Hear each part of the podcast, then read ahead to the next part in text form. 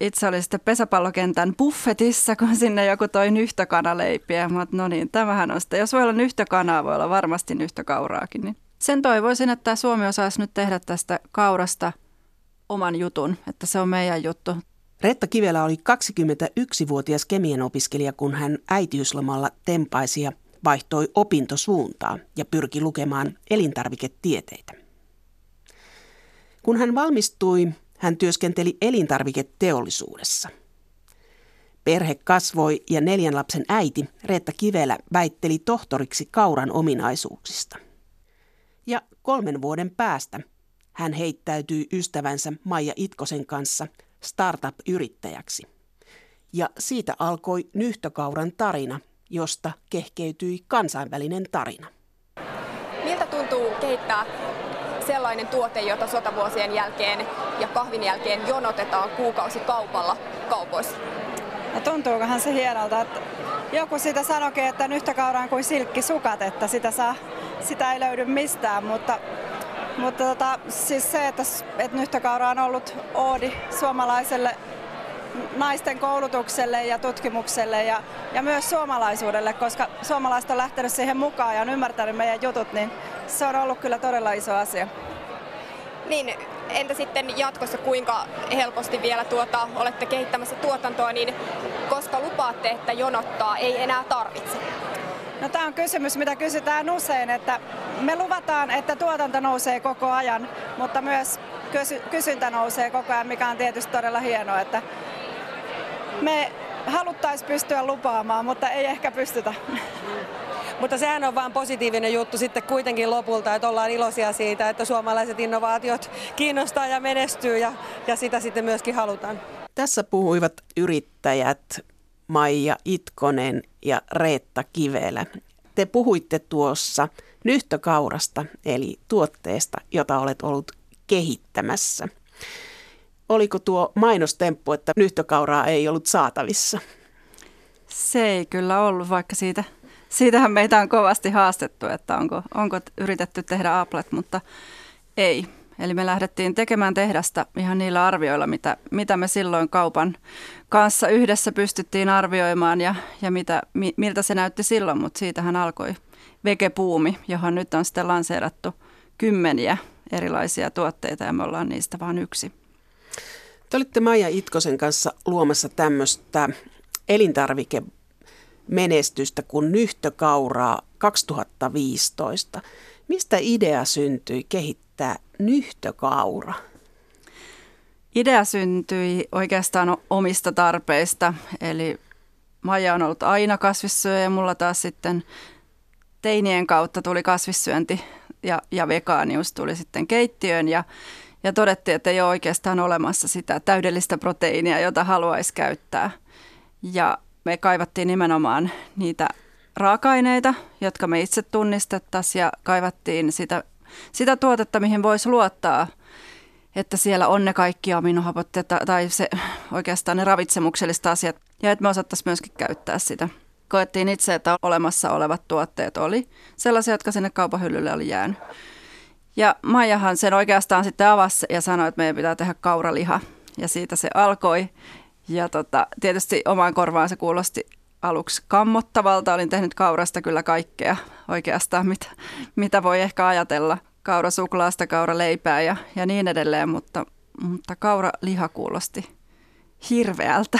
No se on jo sanana aika hirveet, kauraliha, mutta siis tämä myöskin nyhtökaura, että mistä tämä sana nyhtökaura, kun tulee ensimmäisenä mieleen, että se on nyhtöpossu ja siinä viitataan lihaa. Että oliko tarkoituksella valittu, että nyhtökaura, nyhtöpossu viite? No kyllä me haluttiin, että se on se käyttöliittymä on tuttu. Et sen takia meillä oli aluksi ihan jauhelihapakkaus ja, ja kaikki oli mahdollisimman tuttua siinä, koska se itse tuote sitten on niin kuin semmoinen, mitä pitäisi opetella käyttämään, niin haluttiin helpottaa sitä kuluttajan, kuluttajakokemusta siinä, että joku siinä on tuttua. Ja nyhtökaura tuli siitä, että silloin siihen aikaan etenkin nyhtö oli joka paikassa. Oli nyhtö sitä ja tätä.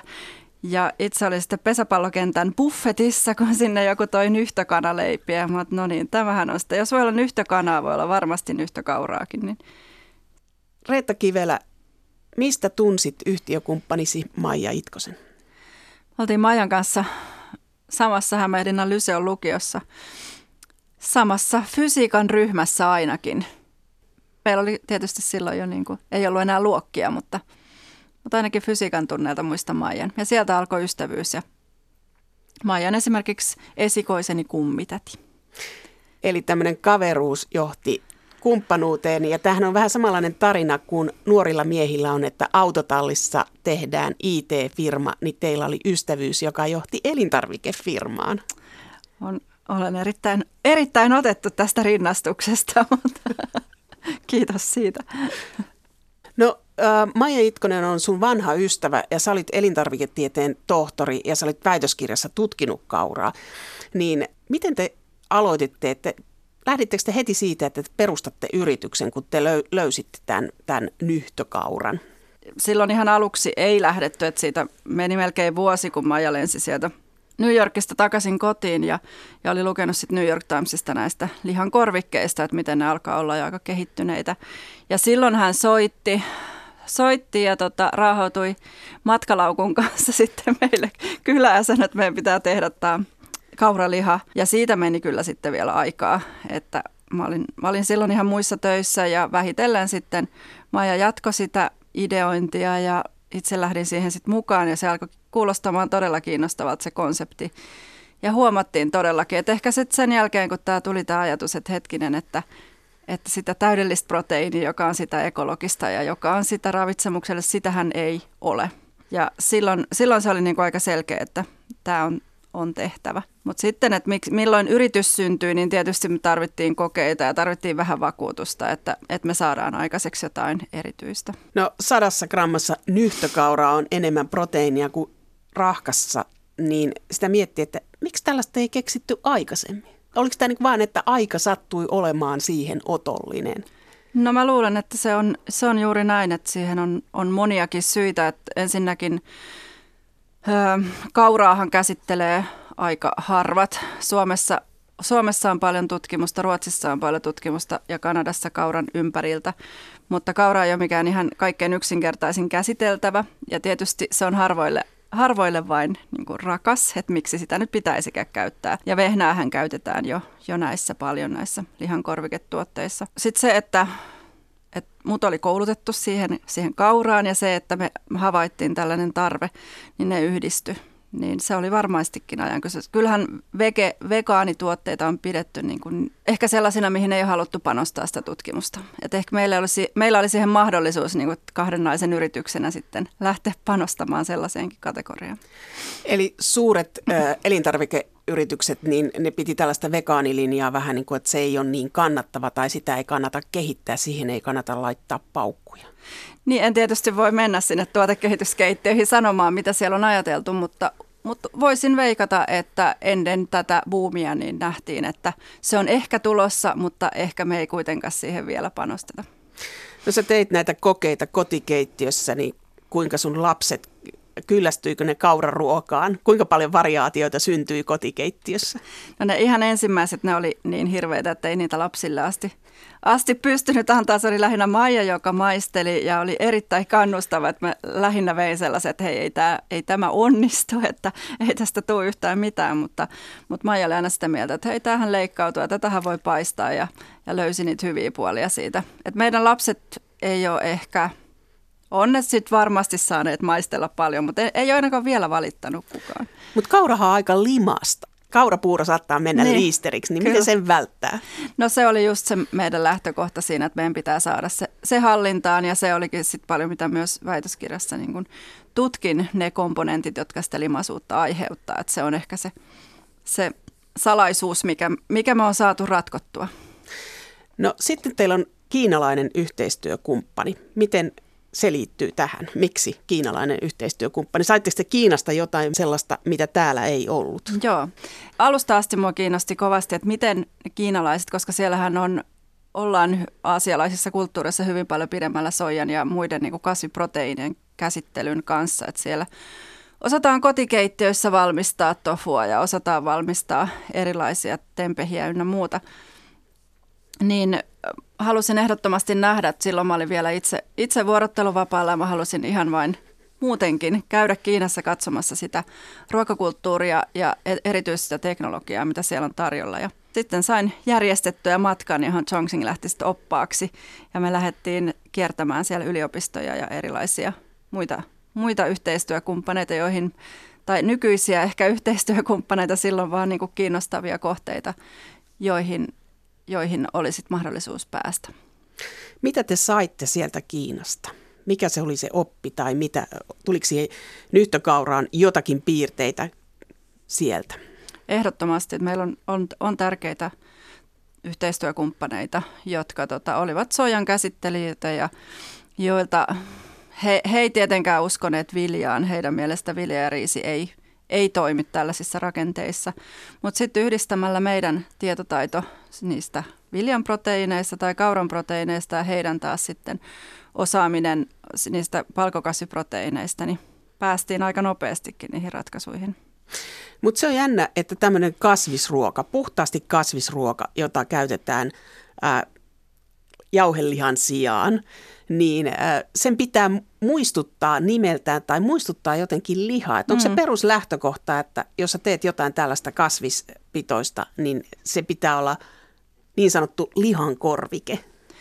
Ei, siitä se, me, mehän ei missään nimessä haluttu aluksi lähteä tähän, että edelleenkin siis nyhtökaura nude, niin sehän maistuu ihan sillä, millä se kaura ja papu maistuu, että siinä ei ole lähdetty, lähdetty siihen, mikä on usein näissä tässä kategoriassa tyypillistä, että siellä on hirvittävän pitkät raaka-aineluettelot ja, ja kaikenlaisia kemikaaleja niin kuin tuomassa sitä lihanmakua vaan me haluttiin nimenomaan ottaa se käyttöliittymä, koska haluttiin valmistaa se lounas- tai päivällisproteiini. Ja valitettavasti nyt ainakin länsimaisissa kulttuureissa niin meidän ruoka perustuu siihen lihaan. Eli mehän, jos mitä, mitä se lounaalla söin lihapulle ja mitä söit, söin jauhelihakeitto. Että harvin se on muuttumassa, mikä on loistavaa ja sehän tuo ehdottomasti lisää tähän kasvisruokailuun se, että me ollaan ehkä nyt jo syöty lounaalla sitten vaikka kvinoa-salaattia tai jotain, jotain kasviksiin perustuvaa, mutta, mutta lähtökohtaisesti kuitenkin liha on se pääasia, mitä me syömme ja sitten ne muut on niitä sivuasioita ja me haluttiin lähteä tekemään sitä pääasiaa, eli sitä proteiinilähdettä. Nyhtökauran kehittäjä Reetta Kivelä, montako nyhtökaura-reseptiä sinulla itselläsi on? Niin, ihmisellähän ei ole hirveän montaa reseptiä arjessa, että oliko Ruotsissa tehty tutkimus noin kahdeksan, mitä ihmiset vuodesta toiseen veivaa, että se on, me ollaan erittäin niin kuin kapeita ja, ja kuulun arjessani ehdottomasti tähän samaan, että mulla on, mulla on kuusi sellaista, ne on kyllä hyvin erilaisia kaikki, mutta kuusi, mitä sitten varjoin eri lailla. Teidän sivustoilla sanotaan sellainen, että tämä nyhtökaura on ekologista. Mikä siitä tekee ekologista? Onko se pelkkää mainospuhetta? Siitähän tekee ekologista se, että me käytetään kauraa ja kaura kasvaa helposti täällä pohjoisissa olosuhteissa. Meidän ei tarvitse tuoda sitä sademetsästä. Ja sitten jo ihan se yksinkertainen asia, että me, ne meidän raaka-aineet Herneproteiini, härkäpapuproteiini, nehän on yleisesti rehuksi käytettyjä raaka-aineita, eli me ei tarvita sitä eläintä siihen väliin, vaan me valmistetaan siitä suoraan se proteiini, joka ravitsee ja johon ei tarvitse lisäillä mitään. Teidän keksintö nyhtökaura, se on syönyt kauraa, hernettä ja härkäpapua. Miten tämä ero härkiksestä? Meillä on se kaura on pää, pääkomponentti. Heillähän on pelkästään härkäpapua. Ja meidän mielestä se tietysti eroaa monellakin tavalla. Myös se rakenne on meillä ihan uniikki. Mites, Mutta tietysti faninsa on varmasti kummallakin. Miten suuri kaupallinen kilpailu teillä on keskenään? No kyllähän varmasti on suurin kilpailijamme. No miten sitten, kun te olitte kehittänyt tämän 2015 ja lähti mieletön buumi ja se syntyi tämmöinen myöskin kansainvälinen noste, niin millaista se oli? Miten te pääsitte sinne kansainvälisille markkinoille? mehän ei silloin, silloin mitenkään suoraan lähdetty kanssa, me lähdettiin rakentamaan sitä, mitä edelleenkin rakennetaan. Eli nythän meillä on, on tosiaan Ruotsi auki, Norja on auki ja se, mitä sieltä on tulossa, niin sitä, se on edelleenkin työn alla. Ö, paljonko teillä on tällä hetkellä teidän yrityksessä ihmisiä töissä? Meitä on 70-80, vähän riippuen, että monessako vuorossa tehdään. Monessako vuorossa tehdään. Ne. Te valmistatte itse tämän Tämän. Kyllä. Ja se tehdään kahdessa kolmessa vuodossa. Missä se tehdas sijaitsee? tehdas on järven päässä ja siellä tosiaan tehdään paitsi nyhtökauraa ja, ja nyhtökauran näitä eri makuja ja nyt näitä, missä meillä on myös ne kastikkeet mukana, niin sitten vielä näitä nyhtökaurapyörykät ja nyhtökauraburgerit tulee myös sieltä. Tämä on aika nopeasti kasvanut yritys. Miten te saitte oppia yrittäjyyteen? Mm, ei mitenkään. Ainakaan mä olen päässyt siinä sillä tavalla helpolla, että mä oon saanut keskittyä siihen, siihen mikä on, tai mun, mun alueeni on ollut tuotekehitys ja tutkimus ja tuotanto. Ja sitten taas Maija on hoitanut sen toisen puolen.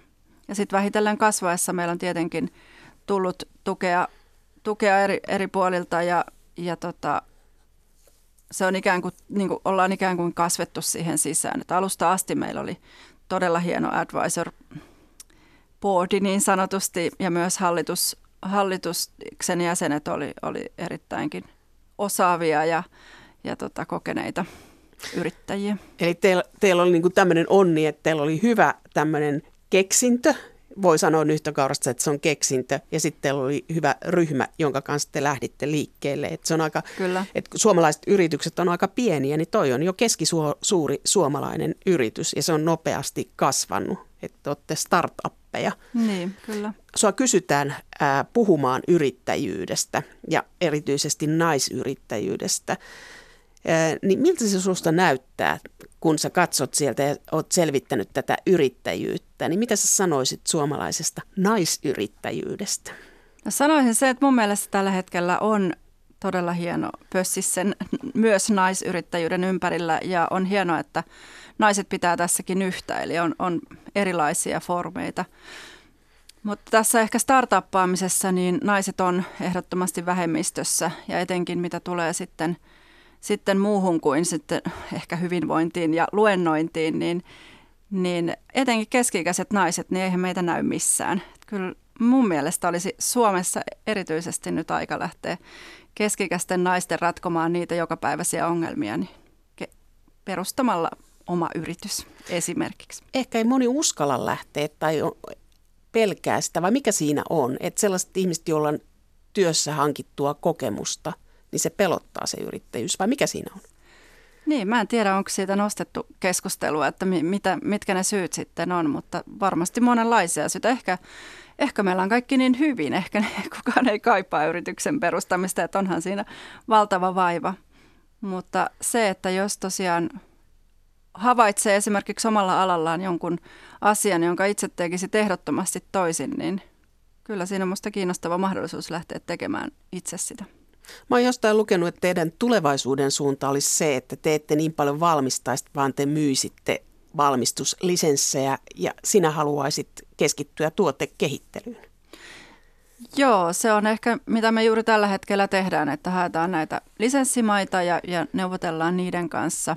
Että missään nimessähän me ei voida nopeasti kasvaa globaaliksi yritykseksi, jos, jos me halutaan tuottaa kaikki sieltä järven päästä käsin. Että on, on selvää, että, että kumppanoituminen on se päivän sana tai, tai se salaisuus tässäkin asiassa.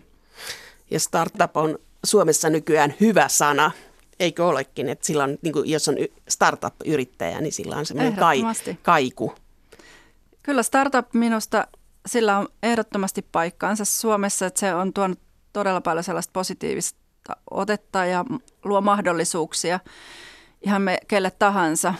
Ja sen lisäksi etenkin se, että on olemassa nyt tämmöinen ruokastartup pöhinä, ei vain meillä Suomessa, vaan myös muualla, niin kyllähän se kertoo varmaan siitä, että, että tota, kaivataan sellaista lähemmäksi tuloa ja luotettavuutta ja sellaista, että puhutaan niillä, ni, niistä asioista, mistä niin kuin kansakin puhuu, että ehkä ne isot jätit sitten helposti menee liian kauas. Näillä startup-yrityksillä on semmoinen ominaisuus, että sitten kun ne menestyy, niin aika monesti ne myydään isoimmille.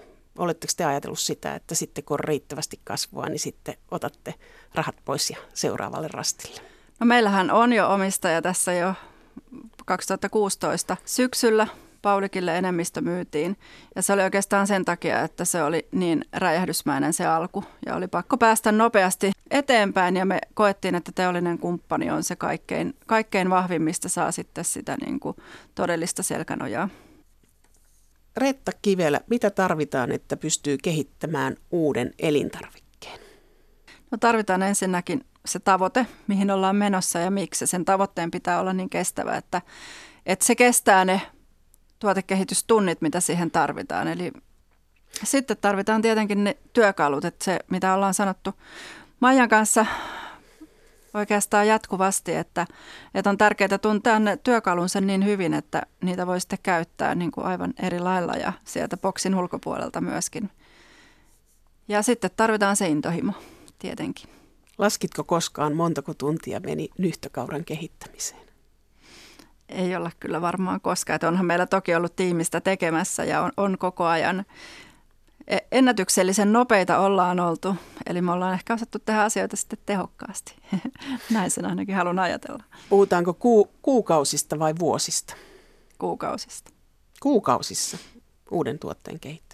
Toki siihen on sitten, se on aina se ehkä mikä sitä unohdetaan, että onhan sitä taustatyötä tehty jo monta vuotta, kun on, on kauran kanssa pelattu, että, että mistä ne sitten, jos ihan tyhjältä pöydältä lähtee sitä tekemään, niin varmasti olisi mennyt pidempään.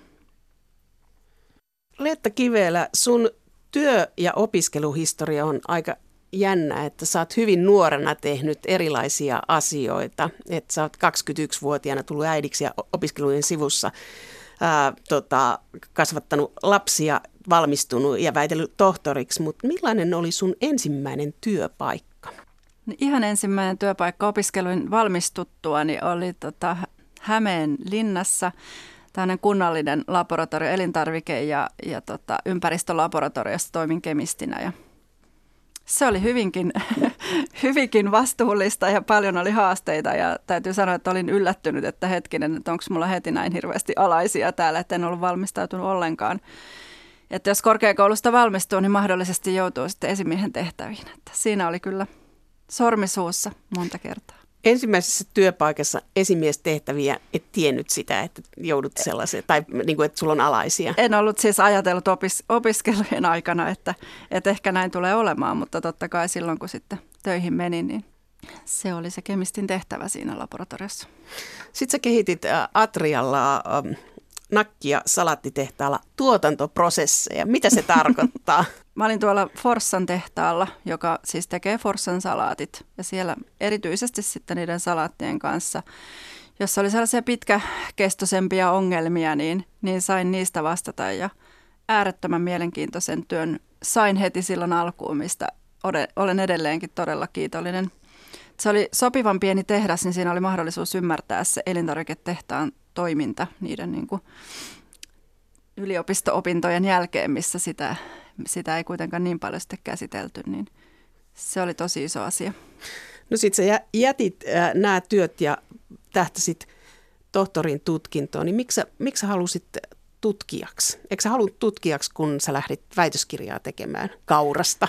Niin, mä, mun ura on ehkä ollut enemmän sellaista, että otetaan kiinni, kun tulee joku eteen. Että mä en ole ehkä kauhean, se ei ollut ehkä niin hirvittävän harkittua, että mitä seuraavaksi haluaisin tai en ole jäänyt kotiin miettimään, mikäköhän minusta tulee isona, vaan on, on tarttunut, jos on tullut, tullut erilaisia mahdollisuuksia eteen. Ja tässä sitten tapahtui Atrialla tähän aikaan niin yritysjärjestelyitä ja se oli muuttumassa se työpaikka ja työtehtäväkin todennäköisesti. Niin siinä vaiheessa sitten yliopistolta ystäväni soitti ja sanoi, että heillä on alkamassa ihan ihan mielettömän hieno projekti, neljän vuoden projekti ja sai niin kuin oikean työpaikan sieltä, ettei tarvinnut lähteä, lähteä pätkätöihin.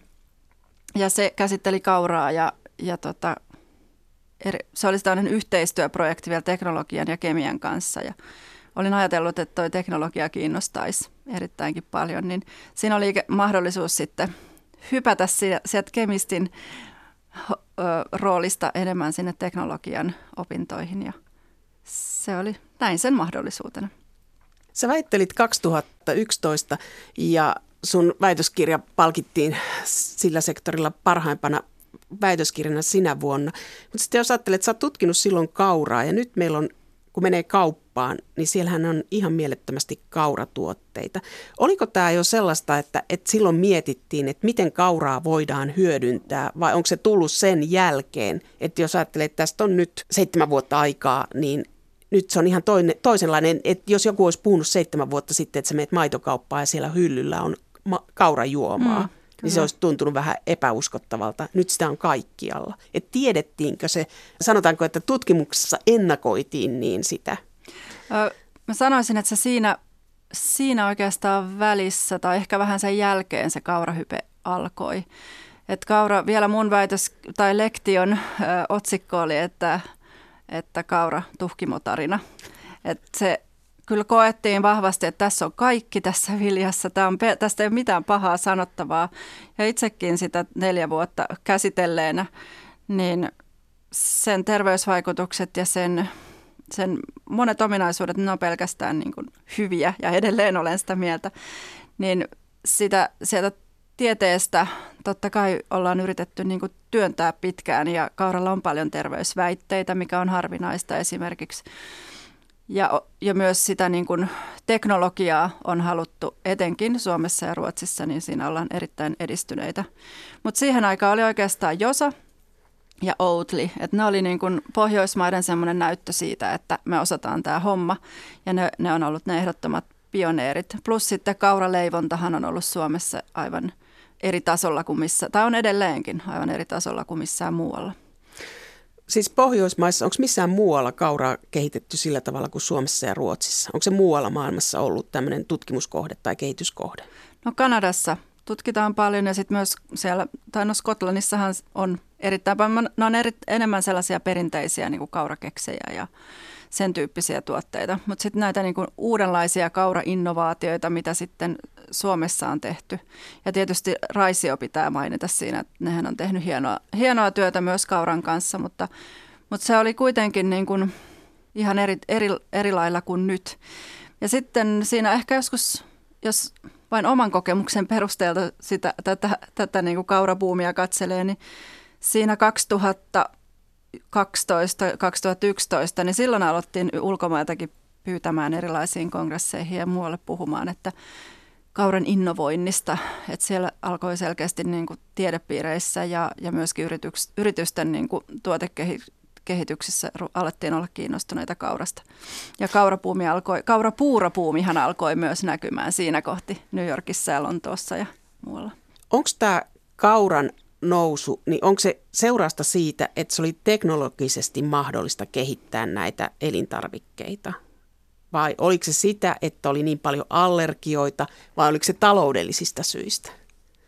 Mä luulen, että se on siitä, että no nimenomaan ehkä nämä vehnän, mä en tiedä miten sitten Keski-Euroopassa ehkä niitä vehnän, vehnän yliherkkyyksiä ei niinkään ole, mutta jos nyt ajattelee niin kuin täältä omasta perspektiivistä, niin varmasti se on yksi, yksi driveri ollut.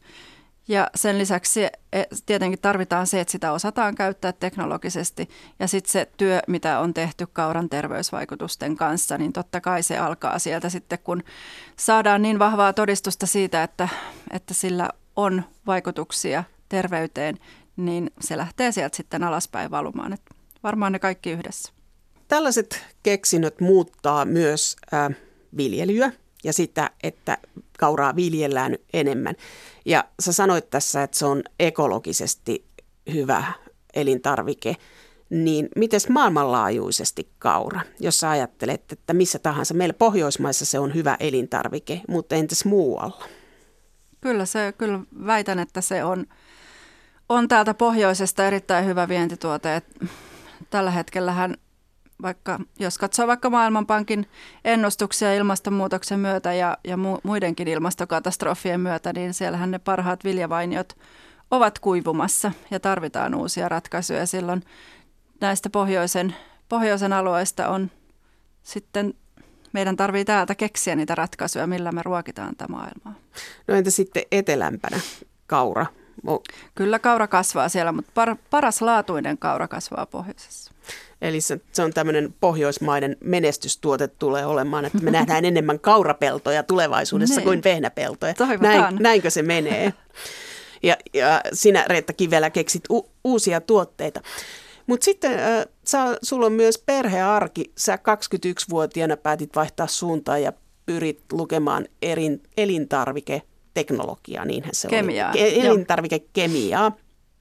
Ja sen jälkeen sä oot pienten lasten kanssa ollut opiskelija, niin minkälaista oli opiskelija-arki pienten lasten kanssa? Koska sulla oli kolme lasta silloin parhaimmillaan, kun sä opiskelit. Niin, mä oon monesti miettinyt nyt, kun vanhin tytär lähti just opiskelemaan yliopistoon ja on sitten ehkä sen myötä huomannut, että se oli hyvin erilaista kuin hänen arkensa. Että sehän on, että meillä harvoin on niitä rinnakkaisia todellisuuksia. Että se oli mun todellisuus ja me asuttiin Viikissä perheasunnoissa, missä oli paljon muitakin lapsiperheitä. Se oli, se oli todella hauskaa aikaa. Jouduit sä luopumaan jostain, kun sä olit opiskelija-äiti? Siis varmasti, jos niitä listaisi, että mitä joku on saanut ja mitä minä olen saanut, sieltä voisi löytää, löytyä jotakin, mutta mä en kyllä koe, että olen mistään luopunut. Päinvastoin se oli musta loistava aika saada lapset, enkä ehkä jälkeenpäin sitä miettinyt monessa kohtaa, että jos nyt pitäisi alkaa se pikkulapsivaihe uudestaan, niin miten se, miten se nyt onnistuisi. Että opiskelijahan saa hyvinkin pitkälle määritellä itse, itse ambitiotasonsa ja, ja tota, miten, miten nopeasti haluaa edetä. Ja. Sä oot jossain sanonut, että se opetti tehokkaasti käyttämään ajan, kun oli pienet lapset ja tentit. Niin, eh, voi olla, että se oli, oli myös sitä, voi olla, että se on myös sitten luonteen piirre, mutta se, että kun lapset nukku, niin se oli hyvinkin selkeää, että mä silloin tein sitten omia juttujani, niitä koulujuttuja ja mä en tiedä sitten, että mitä muuta äidit tekee sillä aikaa, kun ne lapset nukkuu, mutta mulle se sopi hyvin. No mitä sä sanot siitä, että äh, minkälaista on yrittäjääidin arki? Mä tiedän, että jotkut vastaa tähän kysymykseen, että no ihan yrittäjä isältäkään tätä kysytä, mutta nyt kysytään yrittäjääidiltä Reetta Kivelältä, että minkälaista se on yrittäjä ja perheen yhdistäminen. Niin, taas jälleen joudun vaan, vaan omasta näkökulmasta, että mä en tiedä, onko meidän yrittäminen ollut ihan sitä, mitä se yrittäminen voisi olla, jos sitä jos, jos sitä tekisi monta kymmentä vuotta ja tosiaan perheen, perheen kanssa, että meillähän tämä on ollut todella intensiivistä ja kasvuyrityksessä se ajan, se vaatii oikeastaan niin kuin ainakin itseltä, niin, niin, niin on, on, on ollut hyvinkin vaikea erotella sitä arkea ja, tai omaa elämää ja, ja yrityselämää, että kyllä se on niin kuin tunkeutunut siihen koko elämään. Et usein on miettinyt että ehkä vähän samanlaista kuin, että jos olisi vaikka, omistaisi vaikka maatilan, niin, niin varmaan aika samanlaista, että se on se elämä tällä hetkellä.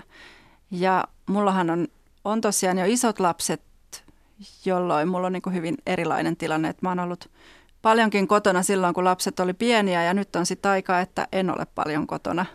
Ja meidän perheelle se on ainakin on, on onnistunut ihan hyvin. Musta tuntuu, että erityisesti tytöt on erittäinkin ylpeitä siitä, mitä olen tehnyt. Silloin kun tämä alkoi nousta tämä nyhtökaura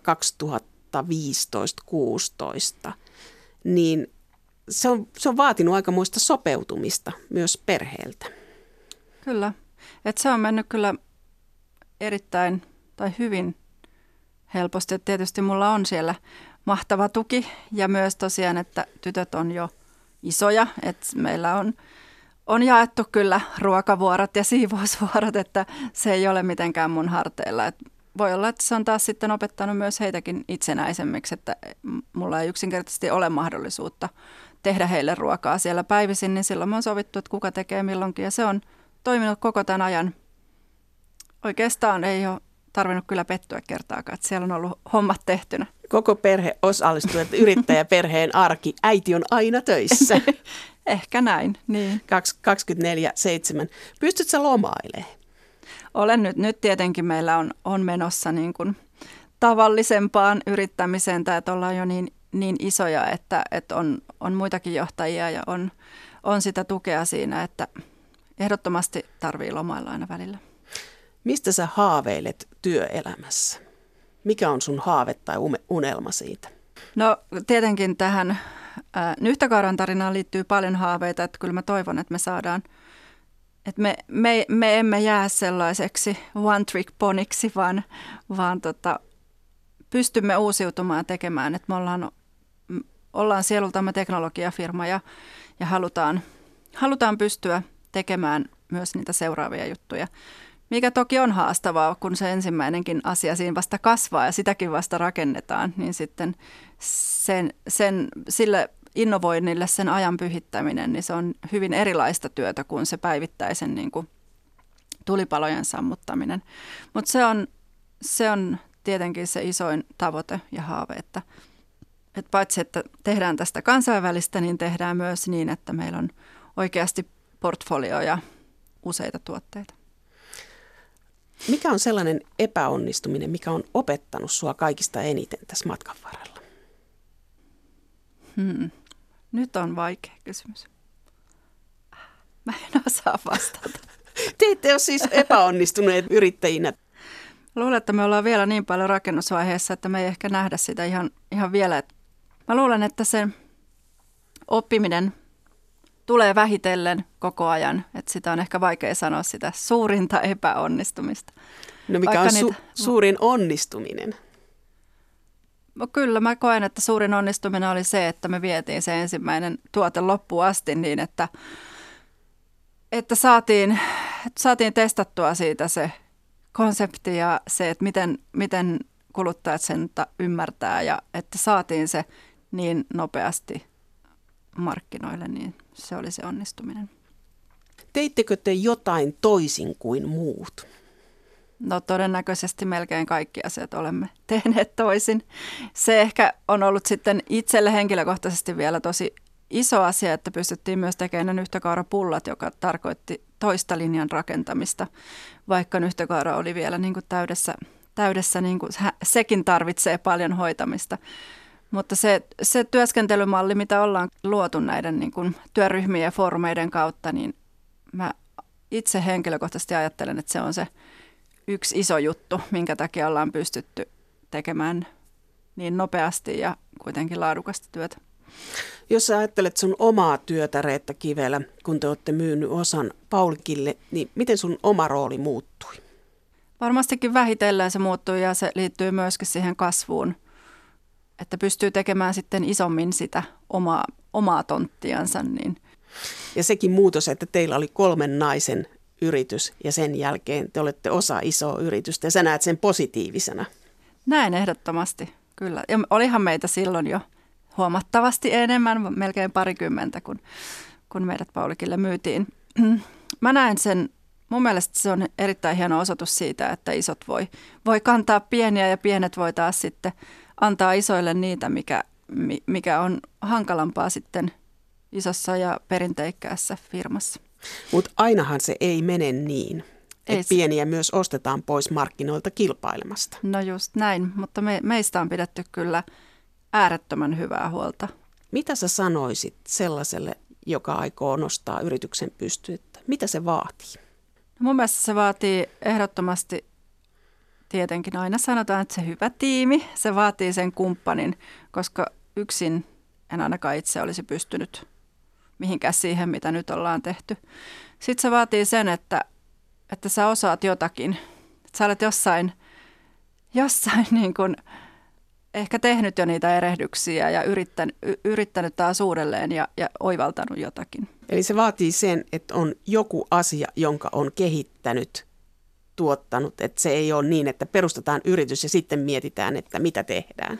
No kyllä mun mielestä, joo, mä olen kyllä sitä mieltä, se ei välttämättä vaadi sitä tuotetta, mutta se vaatii, että sä olet jo, jotakin asiaa niin kuin todellakin perehtynyt ja pohtinut, olkoon se sitten mikä ikinä se yritys onkaan, mutta, mutta että sulla on se alusta siihen, millä sä lähdet rakentamaan sitä yritystä. Vaatiiko se henkilökohtaisilta ominaisuuksilta jotain, että voi olla yrittäjä? Kyllä sitä pitää ehkä uskoa niin, niin omiin tekemisiinsä, että siinä ei tule kukaan ehkä sieltä herättämään aamulla, että no niin, nyt, nyt olisi aika lähteä töihin ja, ja jos se tulee, niin sitten HR-päällikkö nuhtelee, että kyllä siinä pitää, pitää olla se imu.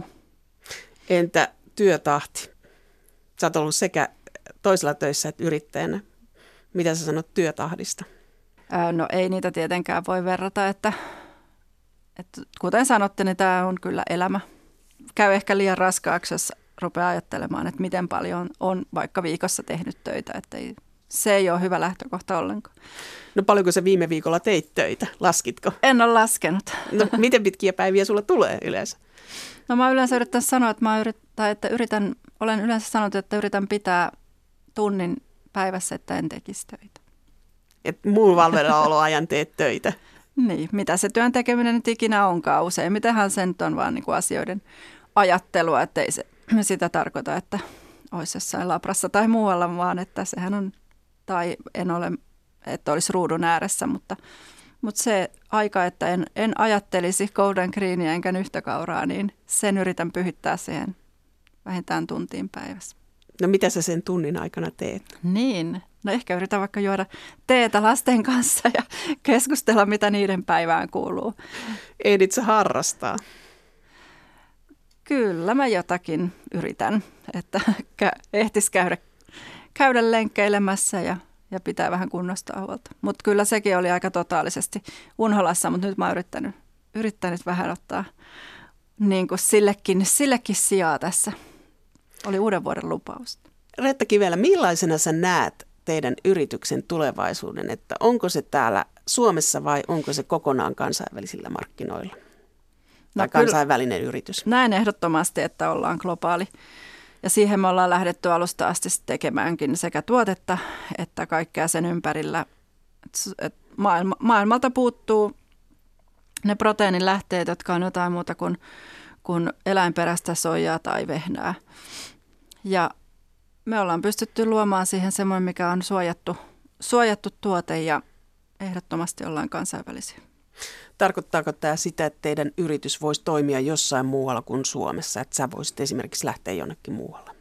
No sellaisesta ei ole ollut kyllä, enkä, enkä tiedä onko sellaista ajankohtaista mitenkään tällä hetkellä ajatella, mutta se, että lisenssikumppaneiden kautta niin näen, että ollaan, ollaan hyvinkin vahvasti kansainvälisiä vielä aika pian.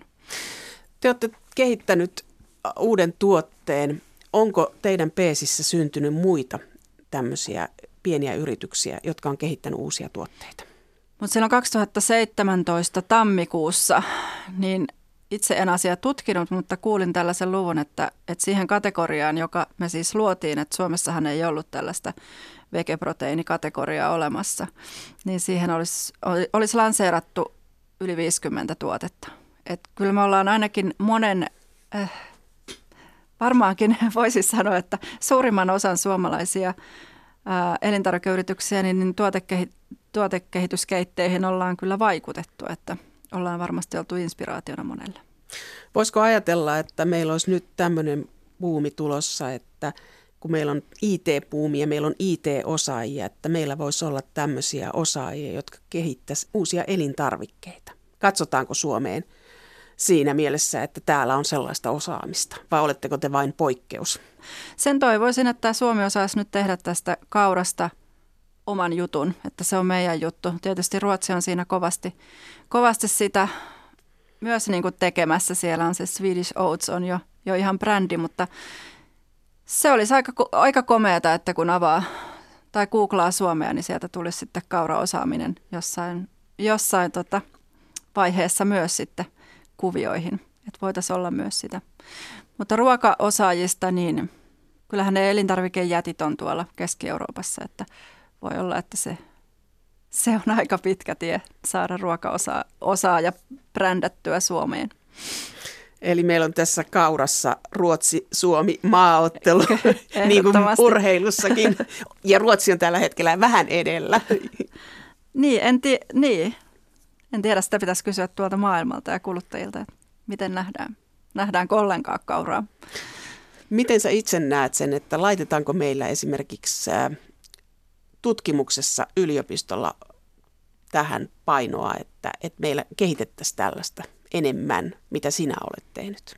Ainakin elintarviketeknologiassa ja, ja Viikissä, niin kaura, kauralla on ollut kyllä todella iso rooli jo pitkään. Ja se, sehän onkin varmasti, mistä tämä kaikki on lähtenyt. Ja myös VTTllä tutkitaan paljon kauraa, että, että se, se tämän pohjan on luonut, että on meitä osaajia ja on, on sitä osaamista, myöskin sitä niin kuin tutkimusdataa. Ja sä oot matkasaarnaaja ja konsultti tässä vai? no en koe olevani saarnaaja, mutta olen yksi heistä kaurauskovaisista.